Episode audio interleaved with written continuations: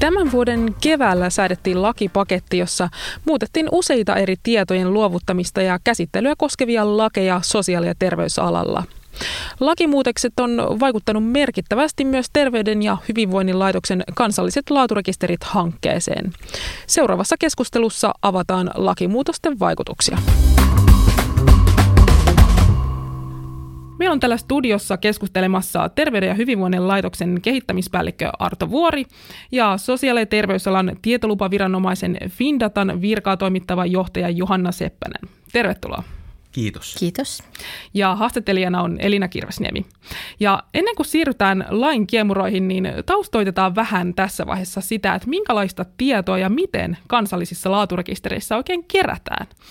Ja Terveyden ja hyvinvoinnin laitoksen kehittämispäällikkö Arto Vuori, haluatko vähän kertoa lyhyesti siitä, että mitkä on ne tiedonkeruun perusperiaatteet tässä laaturekisterihankkeessa? Mitä tietoa laaturekisterin kerätään ja miten ja kuinka sitten siitä tiedosta syntyy rekisteri? No tämä THLn terveydenhuollon kansalliset laaturekisterit-hanke on vielä luonteeltaan pilottihanke, eli me ei vielä tässä vaiheessa perusteta pysyviä kansallisia laaturekistereitä.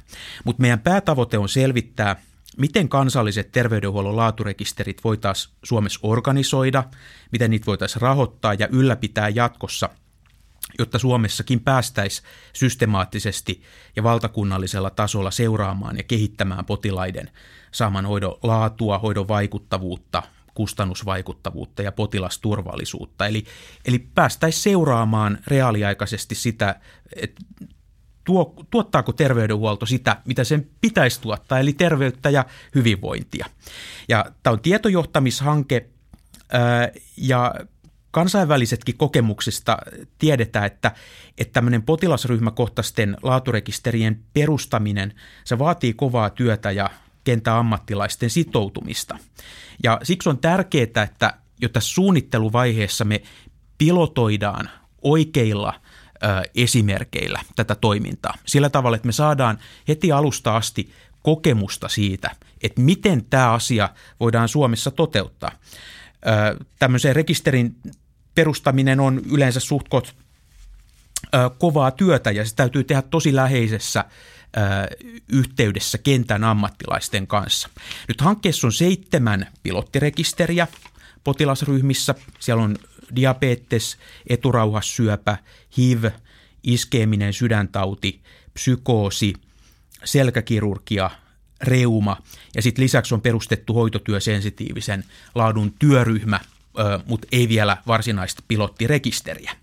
Ja Suomessa meillä on se hyvä tilanne, että meillä on hienoja kansallisia tietoinfrastruktuureja, meillä on kansalliset tietojärjestelmäpalvelut Kanta ja meillä on tämmöisiä pitkän linjan kansallisia terveydenhuollon rekistereitä THL ja Kelassa. Tämä hanke pyrkii hyödyntämään tätä olemassa olevaa infraa niin paljon kuin mahdollista, mutta koska se ei ole aina mahdollista, nyt kesäkuussa 2019, kun tässä – keskustellaan, niin vieläkään ei päästä kantaa ihan täysin hyödyntämään, me halutaan pilotoida jo nyt, niin me tehdään myös suoraan tiedonkeruuta potilastietojärjestelmistä tuolta kentältä, hyödynnetään näitä olemassa olevia jo alueellisia ja paikallisia laaturekistereitä.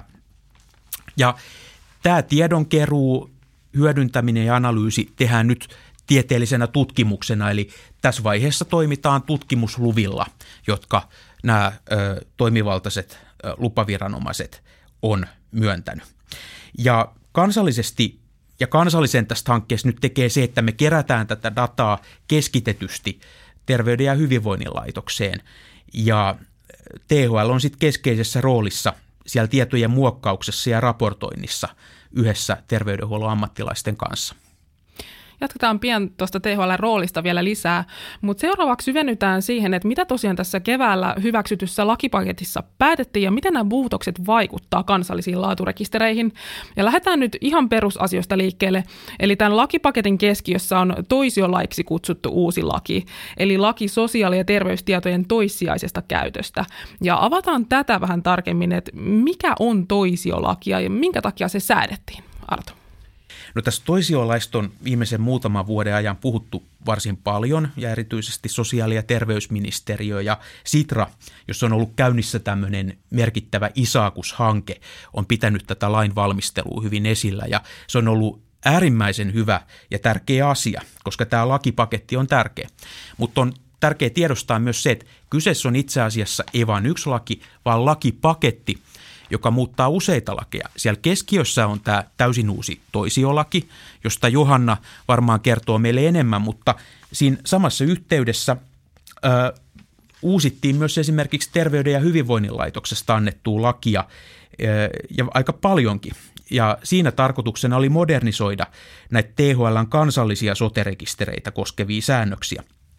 Aikaisemmin meidän kansallisia THL-rekistereitä koskeva lainsäädäntö oli keskeisiltä tosiltaan säädetty 1980-luvulla, joten tässä oli ihan jo niin kuin aikakin ö, uudistaa tiettyjä, ö, tiettyjä ö, säädöksiä.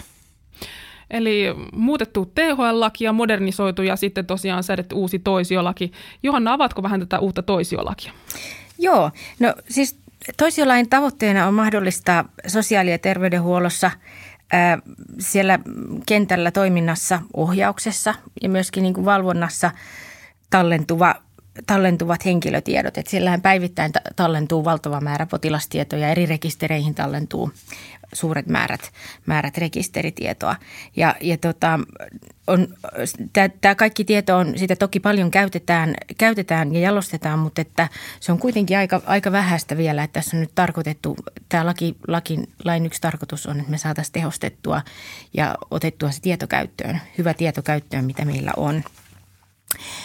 Yksi lain keskeisistä tarkoituksista on, on purkaa tätä niin kuin käyttölupa lupa, lu, luvitukseen liittyvää päällekkäistä hallinnointia. Eli tähän asti, niin ää, jos olet halunnut vaikka tietoja väestörekisterikeskuksesta, Kelalta ja THLstä, niin sun on pitänyt niiltä kaikilta rekisterinpitäjiltä hakea lupaa käyttää niitä aineistoja ja tämä on saattanut kestää pitkään.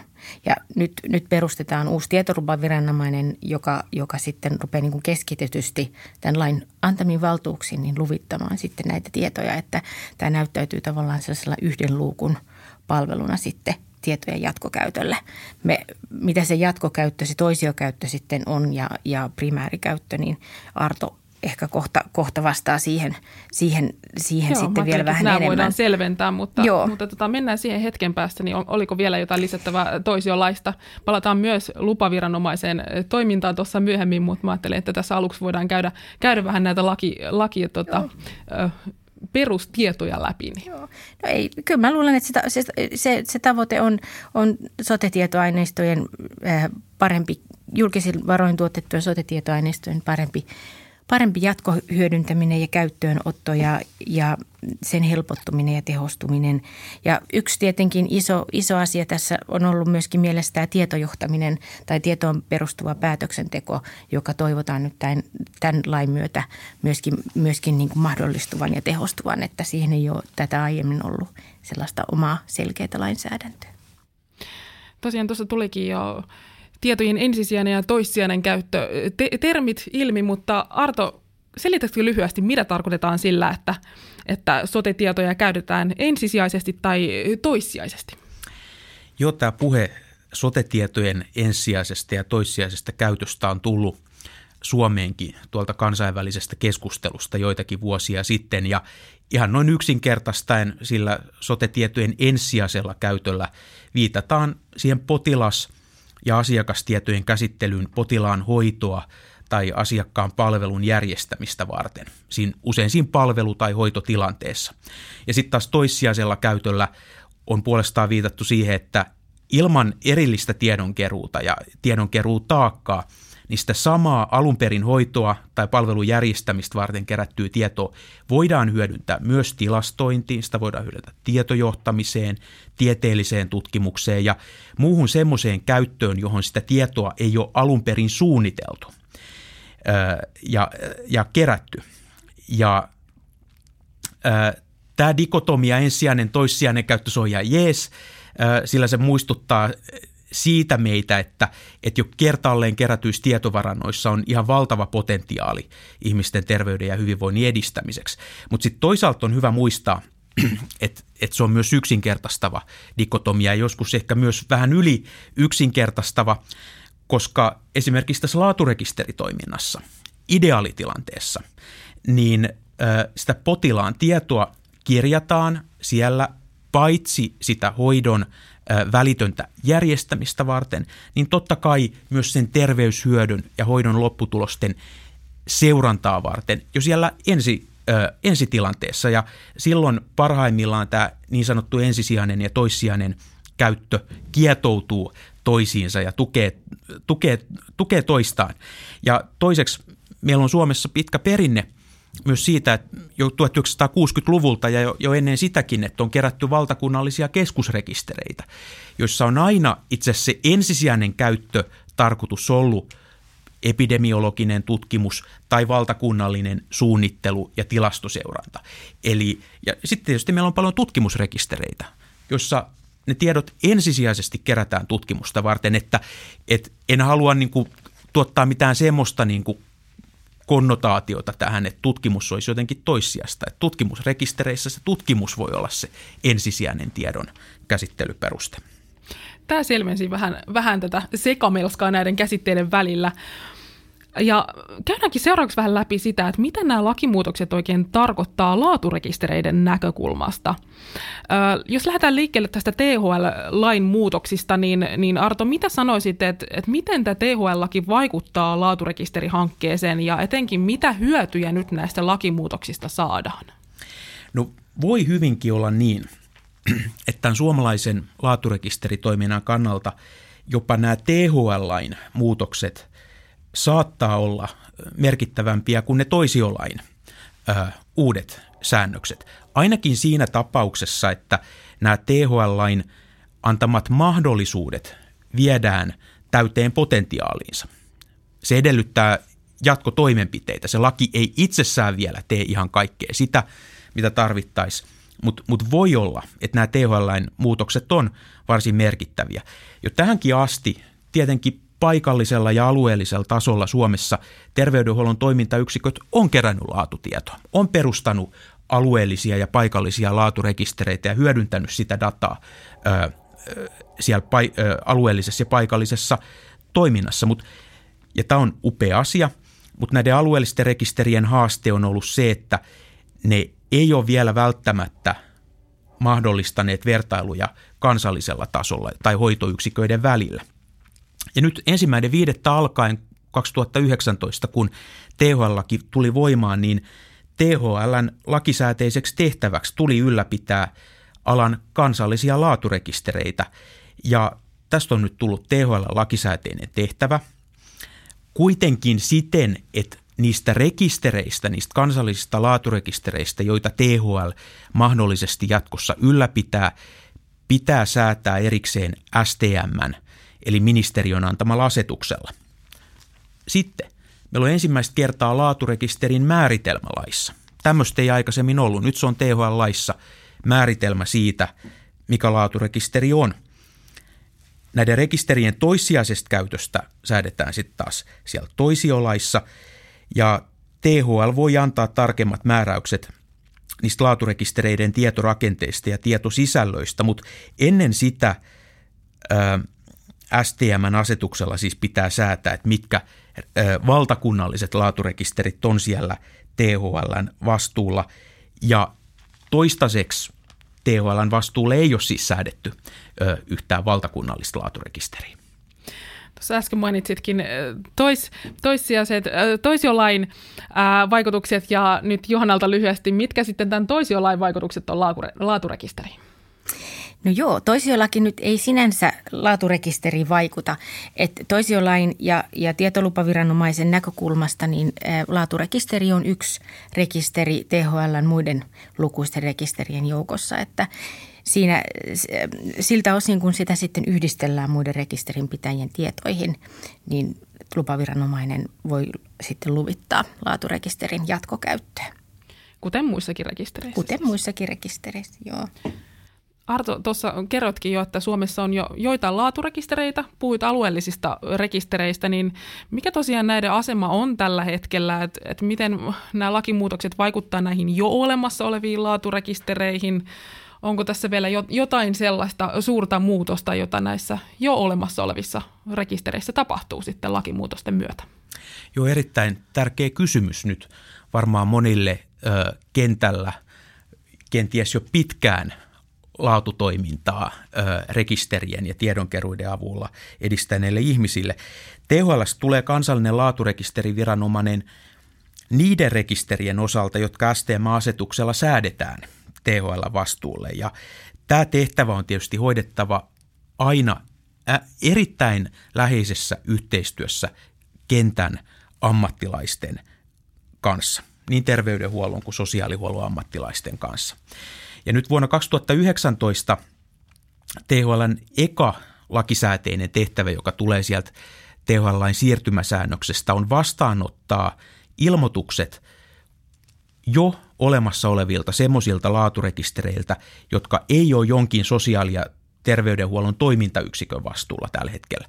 Suomessa on jo paljon rekistereitä, erityisesti terveydenhuollon toimintayksikössä meillä on useita kymmeniä, ellei jo sit toista sataa, kun las, jos lasketaan kaikki tämän alueen ö, paikallisetkin rekisterit ö, yhteen. Mutta valtakunnallisia rekistereitä on todennäköisesti sutkot vähän. Joitakin niistä on perustettu esimerkiksi potilaiden nimenomaisella suostumuksella. Ja nyt sitten ö, rekisterit voi tuonne marraskuun loppuun mennessä ilmoittaa itsestään THLlle tämän THL-lain nojalla. Miten tämä sitten tapahtuu? Että millainen rekisteri voi hakea tällaista kansallisen rekisterin statusta ja, ja miten? No jos ollaan ihan tarkkoja, niin se lakipykälä siellä THL-laissa ei puhu kansallisen rekisterin statuksen hakemisesta, vaan ilmoittautumismenettelystä. Mutta lainsäätäjä on kyllä siellä lain esitöistä hallituksen esityksestä ilmenee, että tämä ilmoittautumismenettelyä on suunniteltu juuri sen takia, että nämä rekisterit voidaan ottaa huomioon, kun sitten me oletetaan, että joku päivä STM antaa tämän asetuksen valtakunnallisista laaturekistereistä. THL tulee nyt tuossa loppukesästä viimeistään julkaisemaan ilmoittautumisohjeet ja järjestämään myös kuulemistilaisuuden rekistereille – Tällä hetkellä voi sanoa, että siellä tulee olemaan ainakin kolme komponenttia siinä ilmoituksessa, mitä rekisterin tulee itsestään kertoa. Ensimmäinen on tietosuojaan ja tietoturvaan liittyvät tekijät, kuka siellä on rekisterinpitäjä, minkälaiset on ollut ne mahdolliset suostumus- ja informointimallipohjat, joilla tietoja on kerätty. Toinen tekijä on rahoitus. miten tätä rekisteritoimintaa on rahoitettu ja miten sitä suunnitellaan rahoitettavan. Ja kolmas – on sitten nämä sisällölliset tekijät, johon on olemassa meillä hyviä benchmarkkeja muista Pohjoismaista, missä tämä laaturekisteritoiminta on ollut jo vuosikymmeniä arkipäivää. Ja mä en nyt mene kaikkiin niihin ulottuvuuksiin, mitkä liittyy hyvän laaturekisterin määritelmään, mutta kyllä varmasti tässä ilmoittautumismenettelyssä tulee se rekisterin kattavuus ja peittävyys olemaan pääroolissa, kun sitä rekisterin merkittävyyttä arvioida. Kattavuus siinä mielessä, että onko tämä aidosti kansallinen rekisteri? Kuinka, kuinka mon, monta toimintayksikköä, jossa tämän potilasryhmän ö, potilaita hoidetaan, on aidosti mukana. Ja sitten toinen asia, myös se potilaspeittävyys, että peittääkö tämä aidosti myös sen koko potilaspopulaation, vai onko siellä myös toimintayksiköiden sisällä jotain valikoitumista tämä tulee varmasti olemaan ihan keskeisessä roolissa. Ja tässäkin voidaan hyödyntää sitten muiden Pohjoismaiden esimerkkejä laaturekisteristä. Kyllä, tässä voidaan hyödyntää muiden Pohjoismaiden esimerkkiä. Toisiolain toimeenpanoa varten on perustettu uusi tietolupaviranomaisen rooli. Johanna Seppänen, oot juuri aloittanut sosiaali- ja terveysalan tietolupaviranomaisen Findatan virkaa toimittavana johtajana ja työskentelet THLn yhteydessä, mutta kuitenkin eriytettynä THLn muusta toiminnasta. Kerrotko vähän, mikä tulee olemaan jatkossa uuden tietolupaviranomaisen tehtävä? Joo. Tota, ihan tietolupaviranomaisen nimenkin mukaan jo, niin ä, ensimmäinen keskeinen tehtävä on tämä lupien, lupien, lupa, lupien ja tietopyyntöjen käsittely ja, ja niiden hallinnointi, joka, joka nyt sitten jatkossa tosiaan tulee keskitetysti tämän tietolupaviranomaisen kautta.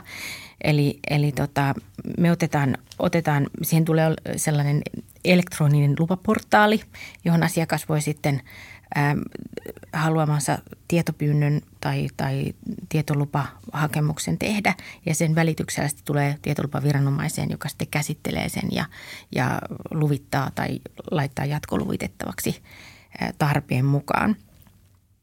Sitten sitten kun ne luvat on olemassa, niin tietolupaviranomaisen toinen, toinen ää, iso tehtävä on sitten koota ne tiedot ja yhdistellä ja, ja esikäsitellä ne, ne sellaiseen muotoon, että se palvelee sitä asiakasta mahdollisimman hyvin – ja tässä kaikessa on tietenkin eh, hirveän tärkeää, että meillä on neuvontaa. Meillä on, tulee sinne neuvonta, johon, johon voi ottaa ihan alun perinkin jo yhteyttä, mutta, mutta se neuvonta jatkuu koko tämän prosessin ajan. Ja sitten kun se aineisto on saatu koottua ja, ja, ja vastaa asiakkaan tarpeita, niin tietolupaviranomainen luovuttaa sen sellaiseen etäkäyttöjärjestelmään käytettäviksi. Eli sellainen kolmas iso, iso tehtävä on, on tämän tietoturvallisen – käyttöjärjestelmän ylläpito. Ja sitten sinne tulee vielä sellainen tunnisteiden hallintajärjestelmä, joka liittyy siihen, että, että nämä aineistot joko anonymisoidaan tai sitten pseudonymisoidaan, eli poistetaan henkilötunnisteet ennen kuin ne sitten laitetaan sinne etäkäyttöjärjestelmään, luovutetaan käytettäväksi. Ja, ja tässä tunnisteiden hallintajärjestelmässä sitten säilytetään niitä avaimia, avaimia jotka linkkaa nämä, nämä niin kuin pseudotunnisteet henkilötietoihin niin, että tarpeen mukaan sitten koodi voidaan joskus purkaa. Mutta on ajatus, että se ei lähde sieltä tietolupaviranomaisen tunnistepankista mihinkään. Juuri mietinkin, että varmaan tämä tietoturva ja tämmöinen tietosuoja-asiat helposti puhututtaa ihmisiä ja mietityttää, että miten nämä on hoidettu, mutta kuulostaa siltä, että tähän on, on paneuduttu varsin perinpohjaisesti. Kyllä, se on ihan ykkösasia tässä kaikessa, että kun pääasiallisesti kaikki tieto, mitä tietolupaviranomainen tulee käsittelemään, on arkoluontosta, eli ihmisten terveysasioihin, sosiaaliasioihin liittyvää henkilötietoa, niin silloin tietoturva on niin kuin kaiken A ja O. Milloin sitten tietojen käyttämiseen tarvitaan lupa tietolupaviranomaiselta? Tietolupaviranomainen luvittaa sellaiset tietolupahakemukset, jossa noin niin kuin lähtökohtaisesti yhdistellään useamman rekisterin pitäjän tietoa. Eli, eli lakimäärää määrittelee tai tavallaan rajaa ne tietorajaukset. Siellä on, ää, taidetaan mainita 11 eri, eri rekisterinpitäjää. Siellä on THL, väestörekisterikeskus, eläketurvakeskus, Kela, tilastokeskus. Sitten siellä on sosiaali- ja terveydenhuollon palvelujärjestäjiä, Kanta – palveluiden tuottamat tiedot tullaan jatkossa luvittamaan tietolupaviranomaisen kautta ja niin edelleen. Työterveyslaitos on mukana myös niin työterveystietojen osalta. Mutta mut, toisiolaki ei koske, mä en nyt mene tässä yksityiskohtiin, se ei koske ihan kaikkia näiden rekisterinpitäjien tietoja, että ne tietorajaukset on sitten mm, täsmennetty siellä laissa. Mutta, mutta silloin, silloin periaatteessa, kun, kun halutaan eri, eri, eri viranomaisten yhdisteltyä tietoa, niin tietolupaviranomainen luvittaa sen sijaan, mitä nyt tehtäisiin, että haettaisiin niin kuin jokaiselta rekisterinpitäjältä lupa erikseen. Mitä sitten, jos mietitään näitä laaturekistereitä, niin mihin käyttötarkoituksiin esimerkiksi laaturekisteritietoja saa tietolupa viranomaiselta? Vähän puhutkin tuossa, että miten se tietojen haku niin tapahtuu siitä prosessista, mutta mihin käyttötarkoituksiin esimerkiksi just näitä laaturekisteritietoja sitten saa tietolupa viranomaiselta? Joo. No tilastointi ja tieteellinen tutkimus on ollut sellaisia käyttötarkoituksia, johon, johon, joita varten tähänkin asti on voinut, voinut luvanvaraisesti aineistoja saada. Mutta nyt meillä on sitten toisiolaissa uusia käyttötarkoituksia mainittuna. Siellä on kehittämis- ja innovaatiotoiminta, opetus ja tietojohtaminen, mistä äsken jo vähän oli puhetta – sitten viranomaisohjaukseen ja valvontaan liittyvät tietotarpeet ja sitten viranomaisella myöskin sen omaan suunnitteluun ja selvitystehtäviin liittyvät tietotarpeet. Niin nämä kaikki käyttötarkoitukset on sellaisia, sellaisia, joita varten voidaan sitten toisiolain perusteella tietoa luvittaa. Kiitos Johanna. Palataan me vielä studion hetken päästä. Tässä välissä kuitenkin kuullaan, miten lakimuutokset vaikuttaa konkreettisesti näihin laaturekisterihankkeen pilottirekistereihin ja syvennytään eturauhassyövän pilottirekisterin toimintaan.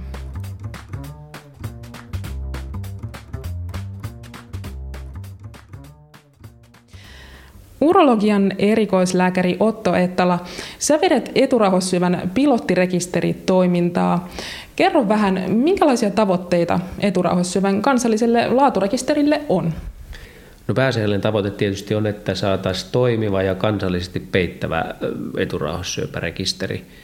Ja, ja tota, toi, toki yhtä tärkeänä on se, että, että se siitä rekisteristä – saatava tieto palvelisi terveydenhuollon päättäjiä sairaalatasolla, yliopistosairaalatasolla, ervatasolla, valtakunnan tasolla. Se palvelisi ammattilaisia ja, ja tota, itse sitten potilaitakin. Ja olennaista on, että se kuvaisi mahdollisimman hyvin sitä eturahassyövän hoidon laatua. Se, mitä hyötyä, jos ajattelee, että mitä ammattilainen voisi siitä saada tai tavoite olisi, niin, niin se toimisi ammattilaisen tai ammatillisen kehityksen apuna. Et esimerkiksi mulle kirurgina niin on hirveän tärkeää, että mä tietäisin, että minkälaisia haittavaikutuksia mun leikkauksesta tulee. Ja jos niitä haittavaikutuksia on enemmän kuin kaverilla, niin mä kysyn kaverilta, että mitä sä teet, että sulla tulee vähemmän haittavaikutuksia. Ja sillä tavalla mun tuottama terveydenhuollon laatu, laatu paranee ja mä opin siinä matkan varrella.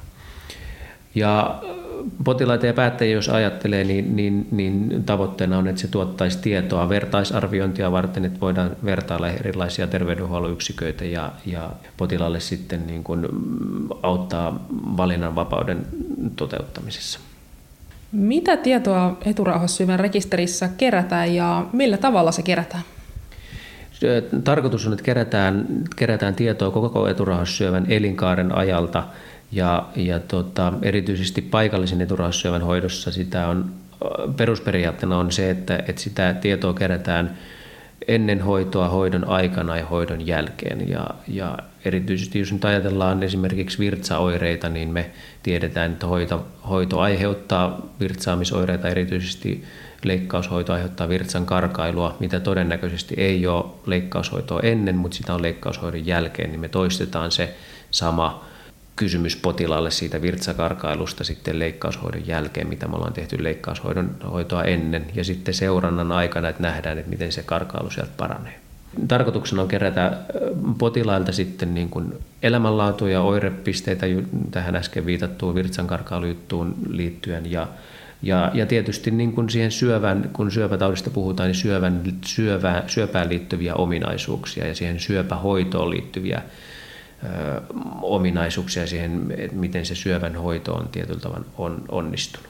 Nyt, miten sitä sitten tällä hetkellä kerätään sitä tietoa, niin siinä on suuri ongelma on se, että, että se tieto täytyy saada jo niin sanotusti rakenteisesti. Eli semmoisesta proosatekstistä, mitä on perinteinen sairaskertomusteksti, että siellä on tekstiä pelkästään, niin siitä on hirveän vaikea sitä laatua millään järkevällä tavalla mitata – ja tämänhetkiset potilastietojärjestelmät, vaikka ne on sähköisiä, niin tuottaa tätä proosatekstiä.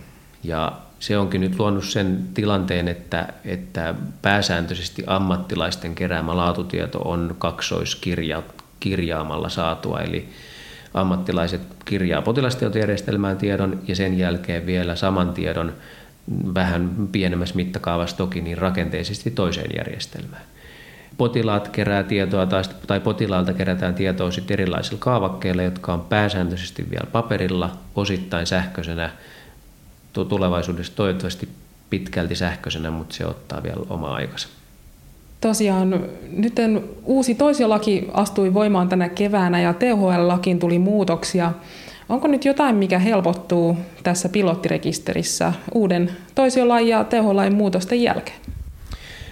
No jos toisiolakin ajatellaan, niin, niin se, me toivotaan ja uskotaan, että se tiedon kerääminen pitäisi helpottua. Ensinnäkin se mahdollistaa sen, että se, sen pystyy keräämään laaturekisteriin, mutta, mutta me pystytään nyt osa niistä tiedoista yhdistämään esimerkiksi syöpärekisteristä tai hoitoilmoitusrekisteristä. Se on nyt lain suoman antama mahdollisuuden puitteissa, niin kuin on mahdollista tässä, tässä laaturekisterissä kerätä niitä sieltä. Ja tietysti sitten jos katsotaan tulevaisuuteen, niin on kansallinen projekti, että kanta-arkisto muuttuu tämmöiseksi jonkun ajan kuolleessa, pidemmän ajan kuolleessa rakenteiseksi tieto, tietovarannoksi, niin ajatuksena olisi sitten, että sitä kanta-altaan tietoa pystyttäisiin käyttämään tämän toisiolain puitteissa sen laatutiedon lähteenä.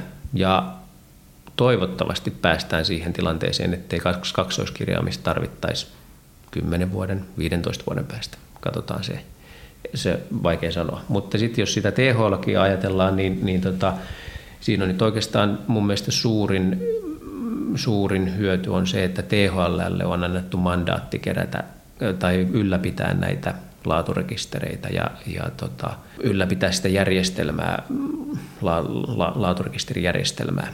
Ja, ja aikaisemmin se on ollut hyvin niin kuin tämmöistä, terveydenhuollon yksiköltä on, on toivottu, että he keräävät laatutietoa, mutta kansallisesti kukaan ei ole ottanut vastuuta sitä, että mihin ne tiedot kerätään, niin tämä on mun mielestä iso, iso ja muutos ja hyvä muutos, että se on yksi yksikkö.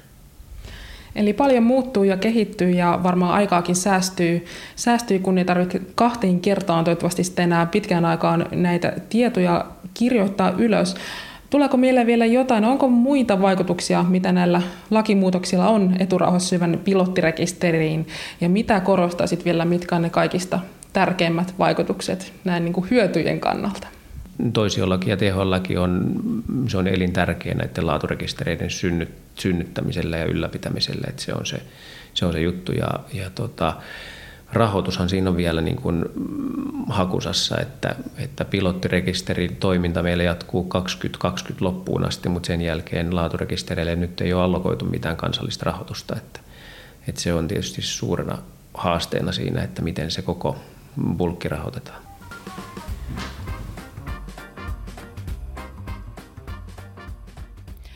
Siinä kuultiin lakimuutosten vaikutuksista pilottirekistereiden toimintaan. Nyt ollaan takaisin studiossa THLn kehittämispäällikön Arto Vuoren kanssa ja sosiaali- ja terveysalan tietolupaviranomaisen Findatan virkaa toimittavan johtajan Johanna Seppäsen kanssa. Tuossa vähän sivuttiinkin aikaisemmin tiedolla johtamista. Ja, ja lopetetaan tämä Laatua hoitoon podcastin toinen lakiaiheinen jakso juurikin tähän samaan teemaan tiedolla johtamisesta. Nimenomaan, koska toisenlaista on käyty paljon keskustelua tästä tiedolla johtamisen näkökulmasta.